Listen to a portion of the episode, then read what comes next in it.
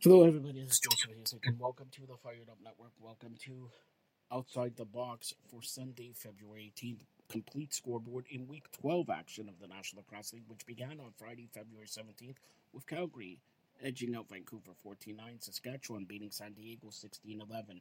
Saturday, February 18th, the Toronto Rock were victorious. For more on this game, check out my Rock report. Also on Saturday, Las Vegas beat Albany 12 10. Buffalo eked out a victory in overtime over Philadelphia 13 12. Panthers City 13, Colorado 7. And on Sunday, February 19th, it was Halifax 13, New York Riptide 12. Week 13 will open up on Friday, February 24th, 9 p.m. Panther City, Colorado. 10:30 Calgary, Vegas. Saturday, February 25th, New York at Rochester. 7 o'clock. Also at 7, Albany and Georgia.